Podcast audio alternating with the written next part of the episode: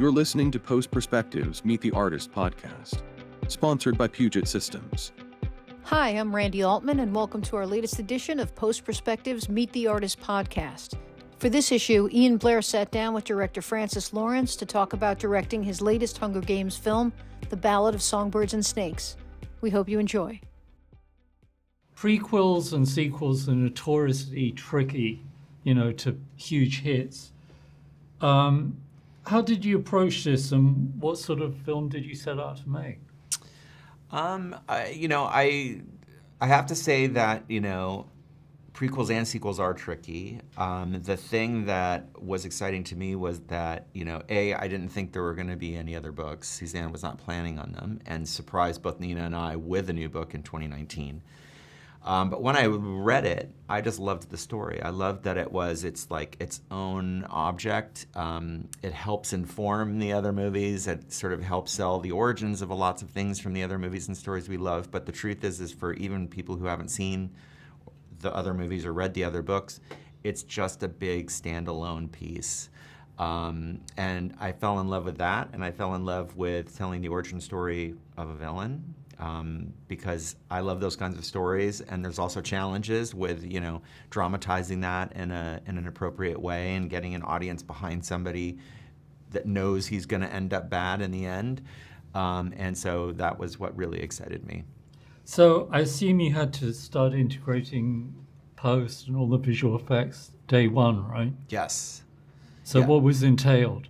Um, well, one of the things that I wanted to do, um, you know, the movie that I did before this had a lot of visual effects and a lot of like virtual environments where we were shooting plenty on green screen stages and all of that. And I knew I did not want to do that. I really don't like doing that. I didn't want to do it again.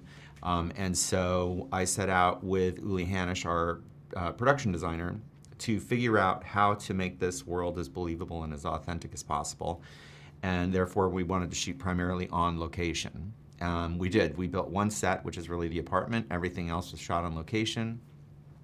But we knew to make it feel the way we wanted to feel, we were going to have to, you know, do some augmentation physically in person to those sets, but we were also going to have to do some digital augmentation. So a lot of my conversations with Adrian de Wet, the um, visual effects supervisor was about that look and that feel and adding cityscape in the background, extending buildings, creating damage where there was no damage, and, and age and sometimes artistic, aesthetic, you know, extra sort of design to things. I know from talking to you before on other films, uh, you're not really big on storyboards, I think. But I seem on this, you had a storyboard and previs a lot of the action scenes. Yeah, I mean, in general, I don't storyboard the whole movie. Um, typically, what I'll do is for anything that is very technical um, or is going to need a lot of visual effects, I will board and do previs and sometimes video viz for things. Um, but in general, I don't like do storyboards front to back Right. for an for an entire movie. But you did a lot of previs on this. I did a few sequences Yeah. of previs. Yeah, there's a few sort of technical sequences. Like um, what? Uh, one is uh, the scene with the snakes in the arena. Oh, and yeah. Another one is a scene with a drone drone attack in the arena. And I think there was oh another one is there's a b- big bombing that happens before the game starts. Right. And so we wanted to make sure we knew how we were going to tackle all those pieces. A quick comment about the look that you and Jo went for. I mean, I think the film looked beautiful. Actually, Oh, great. Thank you. visually beautiful. Um, what did you shoot it on? What cameras? Uh, we shot it on the Alexa, um, a mixture of cameras, but primarily what I've fallen in love with recently is using the the large format Alexas with the big 65 millimeter Right. sensor. Um, that I really really like. I like the shallower depth of field. It's like shooting large format film. You get the shallower depth of field. I tend to use wide lenses. The wider lenses with that sensor also do less warping than normal. So you get, you know, you can get the camera really close to people but still have a real sense of geography Right. and space. How tough was the shoot considering it was all location?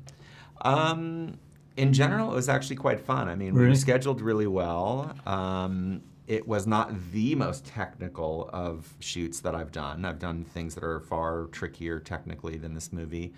Um, but primarily, it was like it was great to be in these locations, to have an, a plan in place, to know what we're doing, to have the right amount of time to do what we wanted to do. Um, we actually ended a, a, day, finished a day early, um, which is, you know, I think a rarity in our business. Unheard of. Yes.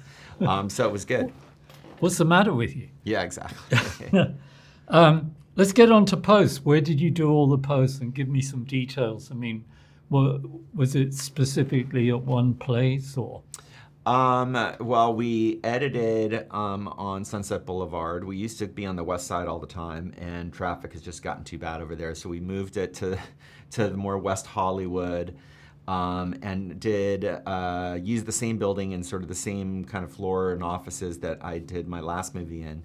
Um, and used the same team that I've been working with a lot recently, which is really nice. And then the visual effects were actually sort of spread out. Um, on the last job, we actually discovered a lot of people in a lot of different countries. You know, there's like some Danish people and Swedish people, and you know, some amazing companies that do great work. Right. Um, and so we really farmed out a lot of the visual effects to many, many um, companies. Right. So once again, you edited with Mark Yes, right? Yoshikawa. Yeah. yeah, I mean, you've done so many things with him. So, yeah. did he come on set at all? No, you know, it was, um, he worked entirely remotely. Right. Um, that started with um, my previous movie because we were still in a COVID lockdown. And so there was no reason for him to be in Toronto when I was doing that movie. And we just got used to working remotely. Um, I didn't used to be a fan of doing it. Um, the pandemic forced me into, do, into, doing it, and so then we continued with that in um, when we were in Berlin and Poland. He worked from from home, and I would work in Europe. And then if he would send me scenes, and you know I might spend a day or two looking at scenes, and then sort of send him notes. Right. So, what were the main editing challenges on this? Um, I think the biggest challenge, honestly, was length. We had a very, you know, it was a very long book. We had a very long mm. script, and getting it down. I think the first assembly was, you know, maybe four hours and ten minutes or something. Right. Um, you know, that's with everything in it, uh, and so just going down and getting it down, down, down, down, down to the, you know, the length that it is now. Right.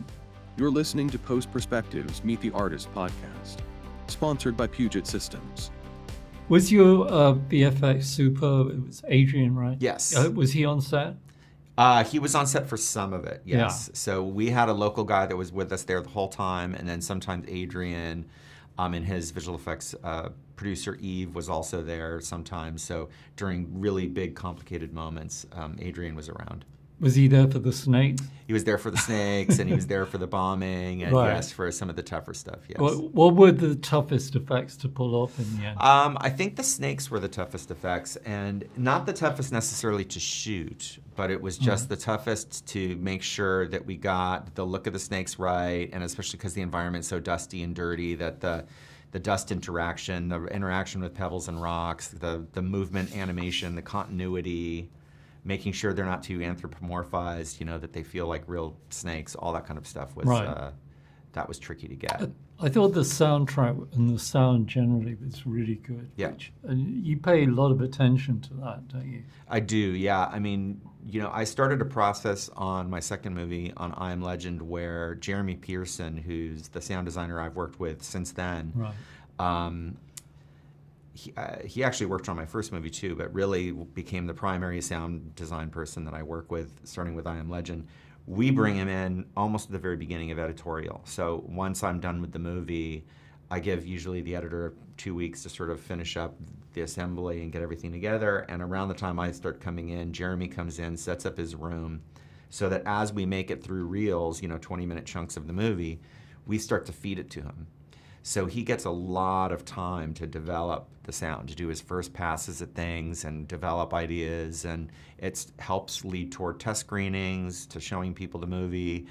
Um, but it gets us away from this idea that we're sort of finishing the movie and then we give it to him and you know the sound designer now has right. four weeks or something to come up with what the sound of the movie is now he has months and months and months to keep going over everything right so where do you do the mix uh, we usually do the mix at Warner Brothers because yeah. Jeremy is sort of affiliated with them and uses those stages. But we had a slight shift in schedule and we ended up mixing at Sony, which was my first time mixing at Sony. Usually I've mixed everything at at Warner's. Um, Right. But the the result was fantastic.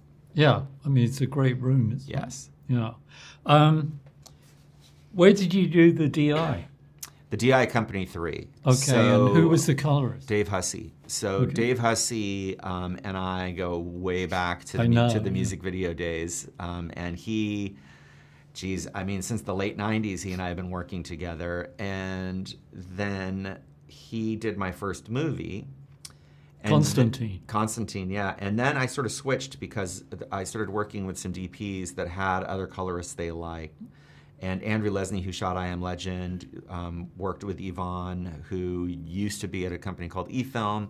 And then Rodrigo used Yvonne, who worked at E- eFilm. And Yo, I think, worked with Yvonne once on one of the Catching Fires.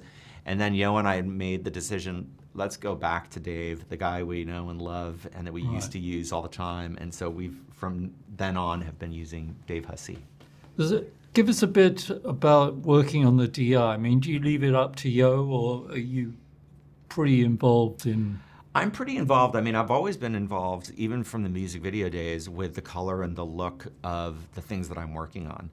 The way the process works now has kind of changed, especially in shooting digital for me, because I have so many conversations with you ahead of time. And then because when we're shooting, we you know we have the dit and he's actually showing me samples of color of what we're doing. And so we can have some discussions right there while he's making the samples that inform what the dailies are. Right. so we have a direction already. Um, so usually what i let happen now is because all those those conversations with yo funnel into yo doing his first pass of the movie. And honestly sometimes the first pass at the movie in, in terms of final color ends up being a teaser or a trailer. So you take that footage, it gets cut into the teaser trailer. Um, Yo goes in, works with Dave on that. I get to see the direction. I can maybe pull back or say this is a little too dark or. Um, you know, or making the tunnels like when we shot it, it looked like the tunnels were sort of lit more warmly, but now in the final, it feels more sort of cool and fluorescent. Um, you know, we, we have all those discussions. So it's really Yo and, and Dave, and then I come in and kind of supervise and make like little adjustments and, Right. and tweaks where, you know, if I want Tom's eyes to be bluer or Right. the rose to be uh, more neutral white or whatever it is.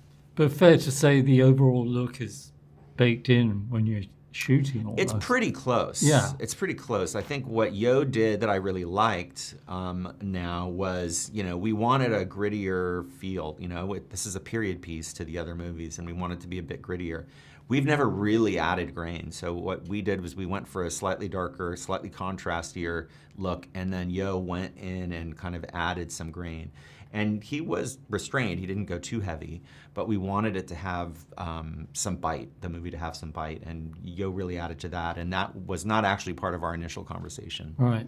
So did it turn out the way you kind of envisioned Yeah. it? Yeah, it did. Yeah. In fact, it looks better than I thought sort of uh, it would from the very beginning. So what's next for you? Uh, I mean, is there going to be another prequel? Uh, I don't know. It's up. It's up to Suzanne. If Suzanne writes another book, I would love to to be a part of it. Um, but we always we wait we wait for Suzanne. Yeah. And do you have other projects on the back? Yeah, there's other projects. We got held up because of the strikes. Yeah. Um, I was hoping that we would be further along before the writers' strike started on certain projects that we could start like doing soft prep, research, that kind of stuff. But we just never quite got far enough with any of our projects. So we were Right. on hold for a while. We're back in you know heavy development on things, and I should know by the beginning of the year what what the next thing is. Great. Well, thank you for your time, Francis. Thank you very much. Thank you for listening to Post Perspectives Meet the Artist podcast, sponsored by Puget Systems. For more information, please visit pugetsystems.com.